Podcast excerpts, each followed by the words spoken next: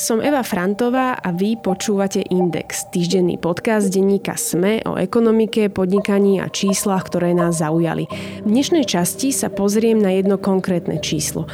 13,3 z 21. Presne toľko bodov totiž Slovensko získalo v prieskume Európskej centrálnej banky ohľadom finančnej gramotnosti. O tom, prečo sa opakovane strácame vo svete peňazí, sa budem rozprávať s Martinou Bolibruchovou z občianskeho združenia Zmudry, ktoré sa venuje venuje vzdelávaniu mládeže aj v oblasti financií. Najprv však krátky prehľad domácich a zahraničných ekonomických správ. ETF fondy, ktoré pasívne kopírujú finančný trh, mali oproti klasickým podielovým fondom jednu veľkú výhodu. Ak ste v nich investovali aspoň jeden rok, nemuseli ste z výnosu platiť daň. Od budúceho roka by sa to malo zmeniť. V júni parlament schválil novelu zákona o dani z príjmov, ktorá zavádza daňovú výnimku aj pre podielové fondy. Spočíva v tom, že investície do nich budú po troch rokoch oslobodené od dane zo zisku vo výške 19%. Kolega Jozef Tvardzik sa pozrel na najväčšie podielové fondy na Slovensku a zhodnotil ich výnosnosť. Všetky informácie nájdete v jeho článku na webe denníka SME. Slováci a turisti zo zahraničia tvoria masu klientov, na ktorú sa sústredujú slovenské hotely, penzióny, reštaurácie, akvaparky, obchodníci a prevádzkovateľia atrakcií. U koho končí najviac peňazí od dovolenkárov? Ktoré firmy ťažia z letného cestovného ruchu? Kolega Tomáš Vašuta sa pozrel na pomyselnú špičku ľadovca. Patria do nej spoločnosti známych finančných skupín, privatizérov a veľkopodnikateľov, ale aj podniky miestnych samozpráv a odborárov. Viac na nájdete v jeho texte na webe denníka SME, ale aj v júlovom čísle magazínu Index. Rakúšania patria k najväčším producentom elektriny z vetra v strednej Európe. Majú v prevádzke turbíny s celkovým inštalovaným výkonom 3500 MW. Na porovnanie, na Slovensku sa veterné elektrárne dajú spočítať doslova na prstoch jednej ruky a ich kapacita je sotva tisícinou toho, čo v Rakúsku. V dohľadnej budúcnosti by sa to malo zmeniť. S rapidným nárastom výroby veternej elektriny počítajú plány Európskej únie aj slovenskej vlády. O tom, koľko nových projektov sa plánuje a kde, sa dočítate v texte kolegu Jozefa Riníka taktiež na webe denníka SME a v júlovom čísle magazínu Index. Ministri energetiky skupiny G20 sa na rokovaniach v Indii nedohodli na pláne postupného znižovania využívania fosílnych palív v globálnom energetickom mixe. Záverečné vyhlásenie po stretnutí ministrov z 20 najväčších ekonomík sveta ani nespomína uhlie, ktoré je hlavným prispievateľom ku globálnemu oteplovaniu. Uhlie je kľúčovým zdrojom energie pre mnohé rozvojové ekonomiky, ako sú India, najľudnatejšia krajina sveta a Čína, druhá najväčšia ekonomika ekonomika sveta. Dni dovolenky na rámec zákona sú na Slovensku jedným z najžiadanejších benefitov. Analýza portálov platy.sk a platy.cz, ktoré prevádzkuje spoločnosť Profesia, však ukázala, že tento benefit poskytuje na Slovensku len 15% firiem a je to až 13. najčastejšie poskytovaný benefit. V najväčšej miere dni voľna navyše poskytujú firmy v sektore bankovníctva a peňažníctva. Jediným krajom, kde voľno navyše poskytuje viac ako 20 20% spoločností je bratislavský. Byty v bratislavských novostavbách sa predávajú len minimálne. Počas druhého štveť roka 2023 sa v hlavnom meste predalo 187 bytov. Na porovnanie, v rovnakom období Vlaňajška to bolo 491 bytov. Znamená to prepad o 62%. Ukazuje to analýza spoločnosti Bankot Investments, podľa ktorej developeri na túto situáciu zareagovali tak, že zatiahli ručnú brzdu. Viac sa dočítate v texte kolegu Tomáša Tomáša Vašutu na webe denníka Sme. Prinášame vám najpočúvanejšie dovolenkové podcasty.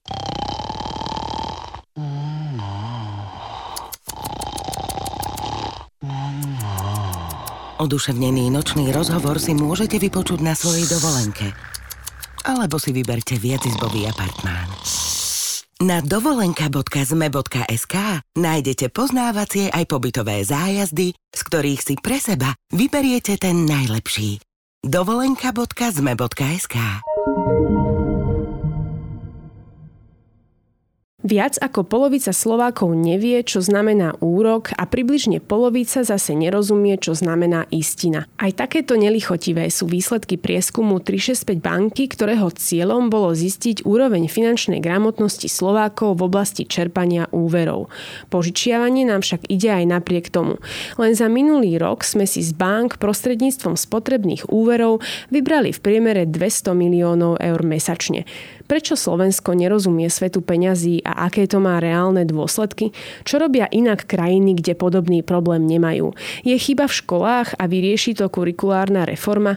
Aj o tom dnes s Martinou Bolibruchovou, spoluzakladateľkou občianskeho združenia Smudry, ktoré sa venuje aktívnemu vzdelávaniu mladých aj na tému finančnej gramotnosti. Mati, v Zmudri sa špecializujete na vzdelávanie mladých, formou, ktorú teda dokážu pomerne ľahko pochopiť, hlavne teda formou videí a podobne. Ako si ale ty spomínaš možno na svoje nejaké prvé nadobúdania vedomostí z oblasti financií? Ja som mala veľké šťastie, že moji rodičia boli, myslím si, že veľmi finančne gramotní, takže som to tak prirodzene preberala od nich.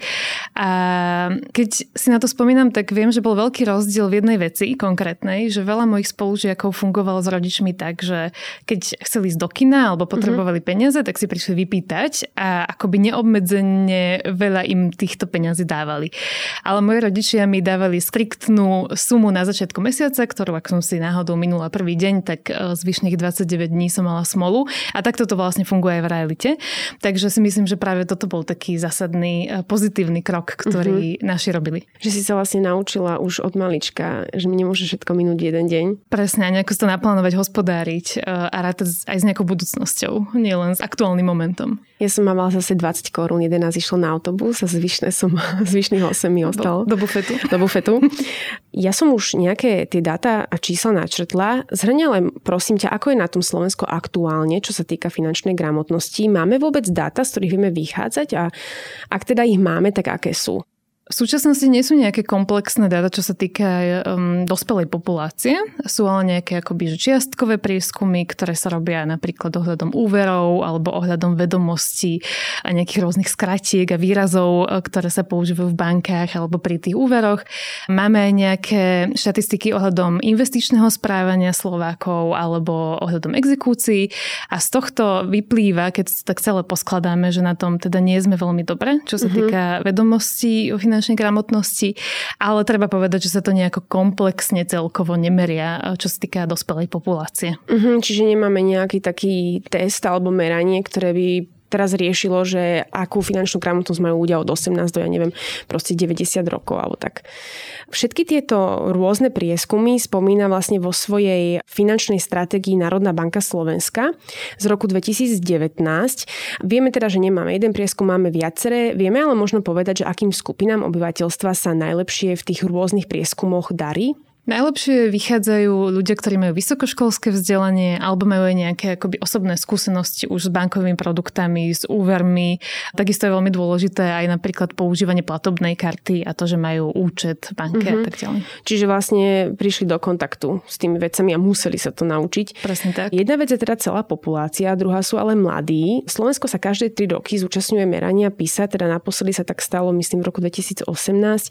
PISA je v podstate, aby sme to tak približili, medzi medzinárodný výskum, ktorý realizuje Organizácia pre hospodárskú spoluprácu a rozvoj a teda testuje alebo testami zistuje, ako sú na tom 15-roční žiaci v otázke vzdelávania aj z pohľadu teda finančnej gramotnosti. Čo nám ukázali posledné výsledky? No nie je to iba o tých posledných výsledkoch, ale musím povedať, že v každom jednom z týchto prieskumov slovenskí žiaci skončili pod priemerom krajín OECD. Ten test je teda postavený veľmi na takých praktických zadaniach a úlohách, čiže to naozaj reflektuje to, že oni v tom bežnom praktickom živote by neboli schopní byť nejakým spôsobom finančne gramotní a správať sa zodpovedne. Ale v čom Slovensko končí ako úplne najhoršia krajina je jeden špecifický ukazovateľ ukazovateľ a to je rozdiel medzi e, žiakmi zo ekonomicky slabšieho prostredia mm-hmm. a medzi žiakmi z toho bohatšieho prostredia. A práve v tom je veľmi dôležité napríklad, e, je tam dôležitá úloha škôl, lebo jedna vec je, že doma mám finančne gramotných rodičov, ktorí ma niečo naučia, ale v tých školách sú tie deti na jednej lodi a majú oveľa väčšiu šancu akoby zmazať tie sociálne rozdiely medzi mm-hmm. nimi a práve to je akoby, že ako sa ukázalo v tej PISE, tak je to akoby veľký problém Slovenska, že tí z chudobnejších pomerov zostávajú akoby v tej priepasti a, a nevieme ich vytiahnuť hore. Keď si spomínala, že tie výsledky sa opakujú, tak tým myslíme, že každé tri roky pri tom meraní je Slovensko ceca na takom podobnom mieste. Um, trošku sa to menilo, ale vždy bolo pod priemerom krajín OECD a keď sa pozrieme napríklad na porovnanie 2012, kedy to bolo prvýkrát a 2018, tak e, tam nenastal žiaden zásadný posun. A možno sa nám dnes zdá, že 2018 bolo ďaleko, že je to 5 rokov, ale nenastala žiadna systémová zmena ani odvtedy. Takže je veľmi, veľmi pravdepodobné, že aj keby že ten prieskum robíme tento rok, tak že by tie výsledky boli stále rovnaké. Uh-huh. Tam treba asi dodať teda, že ja keď som hľadala nejaké informácie o tej poslednej pise, tak som našla, že my sme sa tej poslednej 2021 ani nezúčastnili, lebo ministerstvo financí teda rozhodlo, že sa nezúčastníme a Národná banka Slovenska tvrdila, že to je zlé rozhodnutie. Vyzerá to ako keby nie sme finančne gramotní, ale radšej to nechceme ani vedieť. Nebudeme sa na to pozerať. Áno, presne tak. Vieme možno povedať aj to, akým spôsobom prebieha to testovanie a možno koľko študentov zo Slovenska sa ho zúčastňuje? Ide teda o testovanie 15-ročných e, žiakov a sú zúčastnení tak medzi 4 až 8 tisíc. Je to akoby veľmi prakticky zamerané testovanie. E, takže oni tam pri tej finančnej gramotnosti majú otázky, ako e, kebyže si máš vybrať medzi úverom A, ktorý má takéto a takéto podmienky a úverom B, ktorý má takéto a takéto podmienky, ktorý je pre teba výhodnejší. Sú tam otázky ohľadom nejakej kreditnej karty. Takže on to naozaj testuje tie schopnosti v reálnom svete sa pohybovať v oblasti finančnej gramotnosti. Uh-huh. Čo možno iné krajiny, lebo Slovensko nie je jediné, ktoré sa zúčastňuje, čo iné krajiny, ktoré sa merania zúčastňujú, koľko ich je možno a ako sme na tom v porovnaní s nimi? Do toho testovania posledný krát, kedy sme tam boli aj my, teda v roku 2018 sa zapojilo 20 krajín a bolo to, že naozaj z celého sveta. Bolo tam Chile, eh, USA, Kanada, Austrália, potom viaceré európske krajiny. Keď máme zostať v nejakom nám podobnom geografickom kontexte, mm-hmm. tak mhm. spomeniem asi eh, Poľsko, eh, ako súčasť V4 a tí sa teda umiestnili na nadpriemernom e, mieste.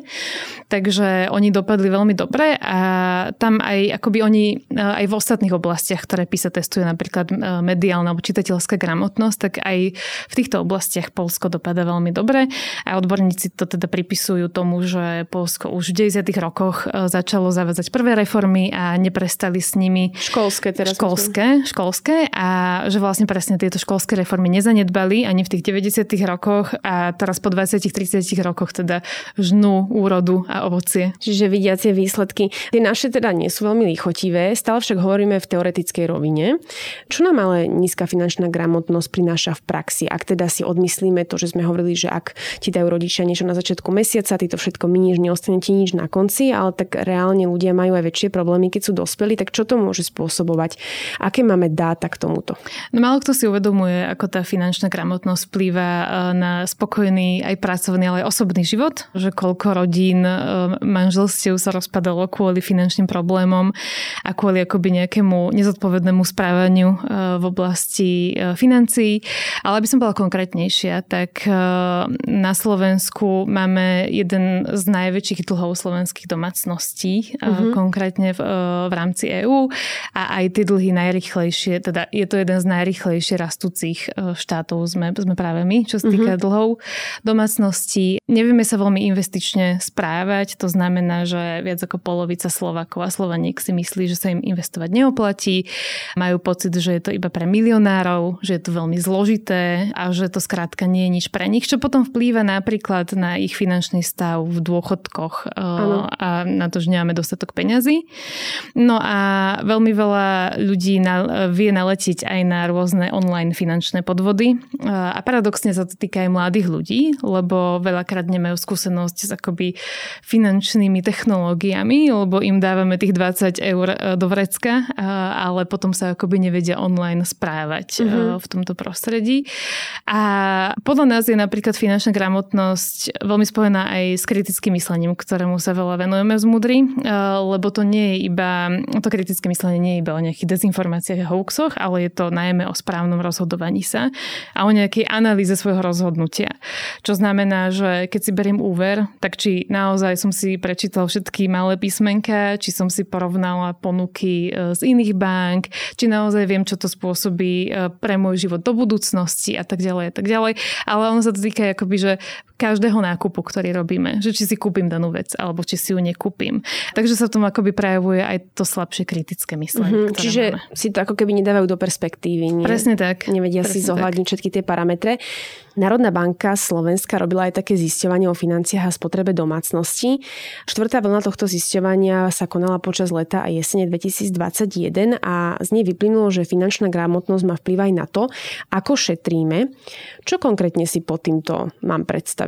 Slovenské domácnosti majú dlhodobo nižšie úspory v porovnaní s inými krajinami, aj keď treba povedať, že máme veľmi veľa majetku v nehnuteľnostiach. Mm-hmm. To ale akoby uh, musíme si predstaviť situáciu, že sa nám napríklad pokazí chladnička. Tak vtedy nám to, že máme nehnuteľnosť naozaj nepomôže, ak máme nulu na účte a to sú presne tie momenty, kedy e, naražame na to, že nemáme e, rezervy na účte, taká bezpečná by mala byť 3 až 6 mesiacov výdavkov.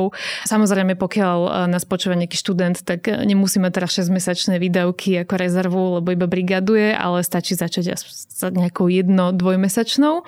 Ale treba na to myslieť, že, že pokiaľ máme rezervu na účte, tak keď aj máme neočakávaný výdavok, tak sa z neho vlastne stáva očakávaný a nenaruší nám to nejako rozpočet e, do budúcnosti, neohrozí to napríklad splátku úveru ďalší mesiac a nedostaneme sa tým do problémov.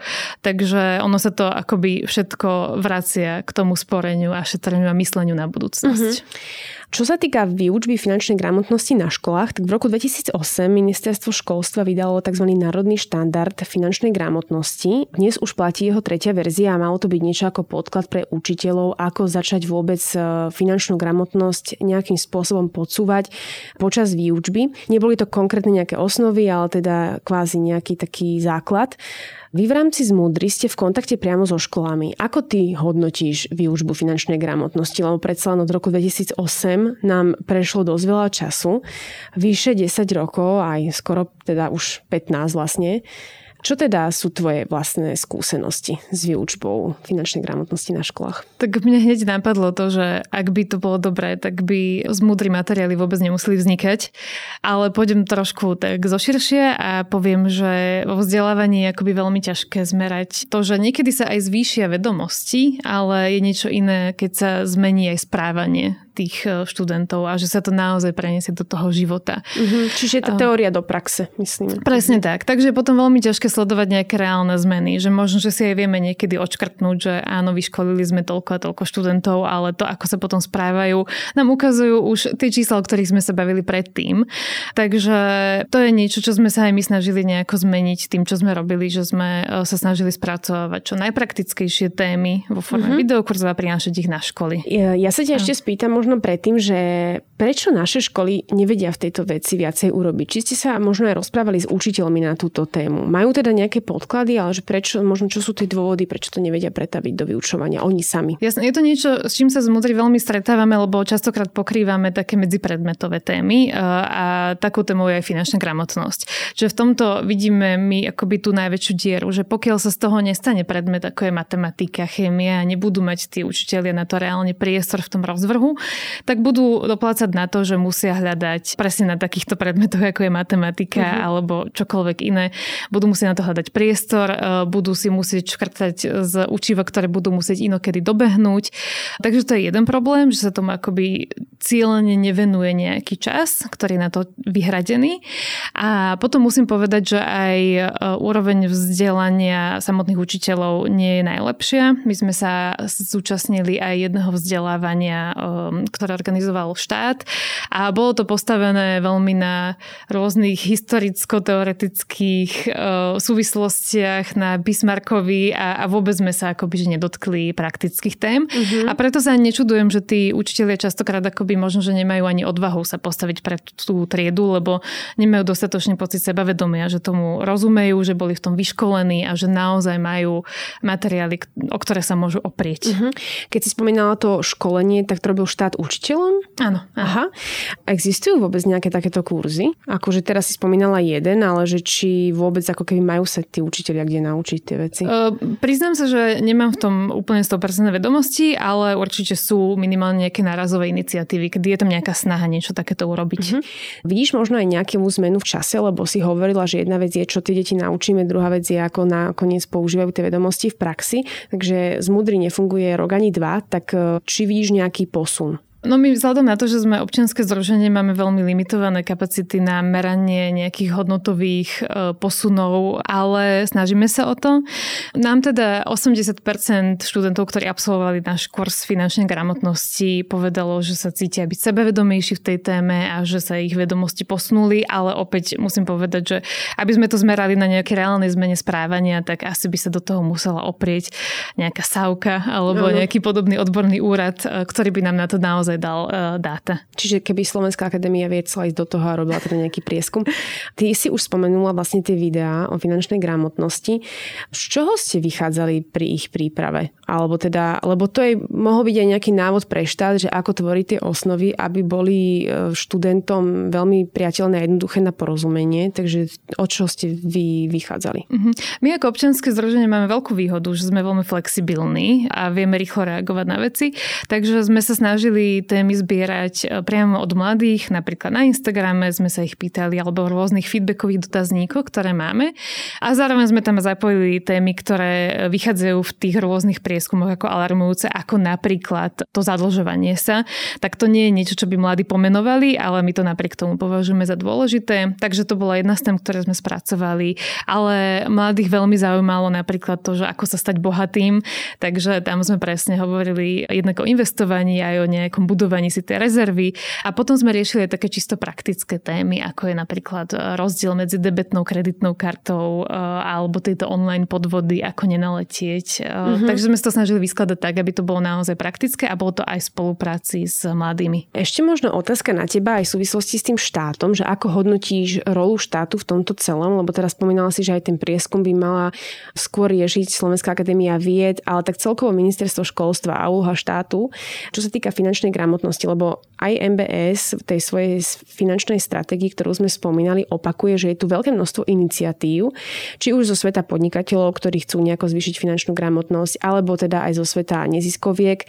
Ale čo robí v tomto smere štát? Z mojej skúsenosti nemám veľmi vedomosť o nejakých cieľných strategických aktivitách, ktoré by štát robil. Čo ale veľmi vnímam je Národná banka Slovenska, ktorá sa venuje aj vzdelávaniu detí, aj e, tínežerov. Oni konec koncov spolupracovali aj s nami na tvorbe týchto vzdelávacích videí odborným spôsobom a konzultovali sme ich s nimi. A musím povedať, že ten prístup Národnej banky Slovenska je v tomto veľmi pozitívny a mohol by byť inšpiratívnym. Uh-huh. Že sa vlastne snaží snažia zvýšiť tú finančnú gramotnosť. Čo by ale možno štát mohol robiť v tomto smere? keďže hovoríme, že nevieme úplne, že čo robí, tak e, čo sú také, že mm, nejaké príklady dobrej praxe? Áno, tak aby sme nevymýšľali koleso, tak e, sa môžeme pozrieť na to, čo robia iné štáty, ktoré sú vysoko vo finančnej gramotnosti a tam presne robia to, o čom sme sa už rozprávali, že finančná gramotnosť je súčasťou vyučovania.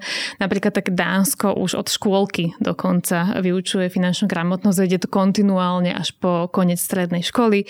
Takisto sa podľa nejakých výskumov osvedčilo robiť bezplatné alebo veľmi nejaké nízkonákladové vzdelávanie vzdelávanie aj pre dospelých a samozrejme aj informačné kampane v médiách sú dôležitou súčasťou. Ja som osobne nič také u nás zatiaľ nezachytila, takže aj to by mohla byť cesta. Uh-huh. Vieme ešte povedať nejaké iné krajiny, ktoré nám môžu byť príkladom. Ty si spomenula Dánsko. Kto ešte v týchto ako keby skúmaniach alebo prieskumoch vychádza najlepšie? Silné je štandardne samozrejme Fínsko. To sa tak častokrát všeobecne vo svete vzdelávania uvádza ako príklad. Ale aj napríklad po Baltii a to Poľsko sú mm-hmm. fajn. Spomenuli sme už štát. Minister školstva Daniel Bútora po nástupe, alebo teda krátko po nástupe do svojej funkcie schválil nový štátny vzdelávací program, ktorý je súčasťou kurikulárnej reformy z plánu obnovy ktoré sa vlastne Slovensko zaviazalo. Od septembra by tak prvých 40 základných škôl malo prejsť vzdelávaním prvákov a prváčok podľa nového teda systému alebo nového kurikula. Ako ty vnímaš vlastne túto kurikulárnu reformu, ktorá sa chystá, už sa na nej teda postupne pracuje alebo závadza sa? Veríš, že priniesie nejaké potrebné zmeny? No vzhľadom na to, že je to tak čerstvá, hlboká, komplexná téma, sa vyjadrím skôr z takého názorového pohľadu. Nás častokrát mrzí, že akákoľvek reforma alebo zmena je vnímaná a prijímaná s takým odporom, lebo ide o zmenu a to ľudia nemajú radi, lebo musia vynaložiť nejakú energiu, nejaký čas a niečo zmeniť vo svojom živote. Čo je častokrát škoda, lebo už sme spomínali, je to Polsko, kde tie reformy sa kontinuálne školské prijímali a vidíme výsledky dnes. Takže bez toho, aby som bola nejako konkrétna pri tejto reforme, ale úplne vo všeobecnosti tie zmeny sú potrebné a ten svet sa neustále hýbe dopredu. Vidíme, že to školstvo nemá dobré výsledky, takže e, nádej určite je najmä v nejakej zmene e, a v jej pozitívnom prijatí. Ja už som spomenula, že vy ste v rámci Zmudry v kontakte aj s učiteľmi, chodíte aj do regiónov. Aká je možno odozva od učiteľov, čo sa týka tejto reformy? No paradoxné je, že, alebo nie je to až také paradoxné, ale tí učiteľia sú tak zahltení tou svojou prácou každodennou a, a nie je to iba o tom, že si to odučia, ale majú veľa byrokracie, vypisujú milión papierov projektov, že naša skúsenosť je, že častokrát ani neriešia tieto zmeny, ktoré sa dejú na úrovni štátu, najmä keď e, táto reforma zatiaľ bude akoby prebiehať na nejakých modelových školách, čiže sa ich to priamo zatiaľ nedotýka až tak.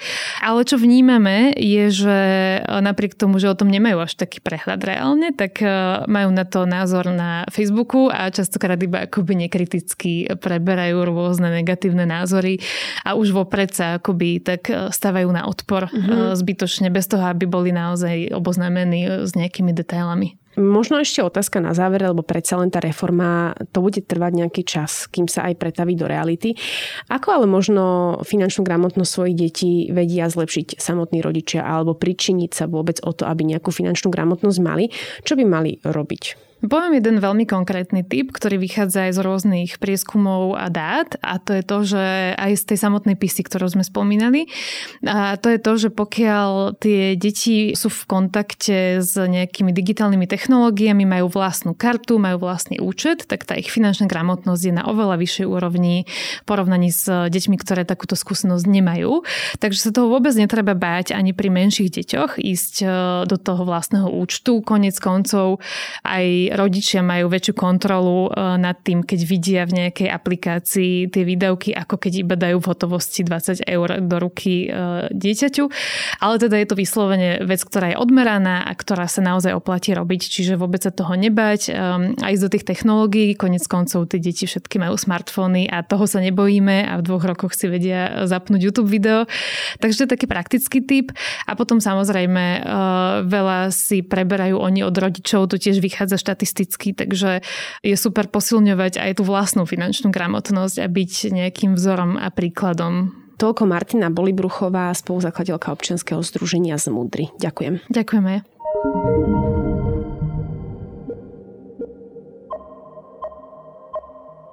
Počúvali ste Index, ekonomický podcast denníka SME, ktorý vo štvrtky nájdete vo všetkých podcastových aplikáciách, ale aj na webe denníka SME.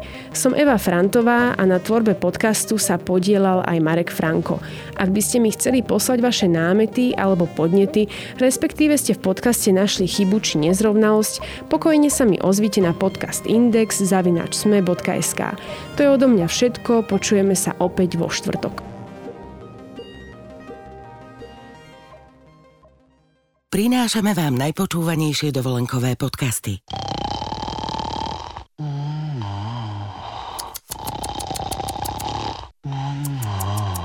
Oduševnený nočný rozhovor si môžete vypočuť na svojej dovolenke. Alebo si vyberte viacizbový apartmán. Na dovolenka.zme.sk nájdete poznávacie aj pobytové zájazdy, z ktorých si pre seba vyberiete ten najlepší. dovolenka.zme.sk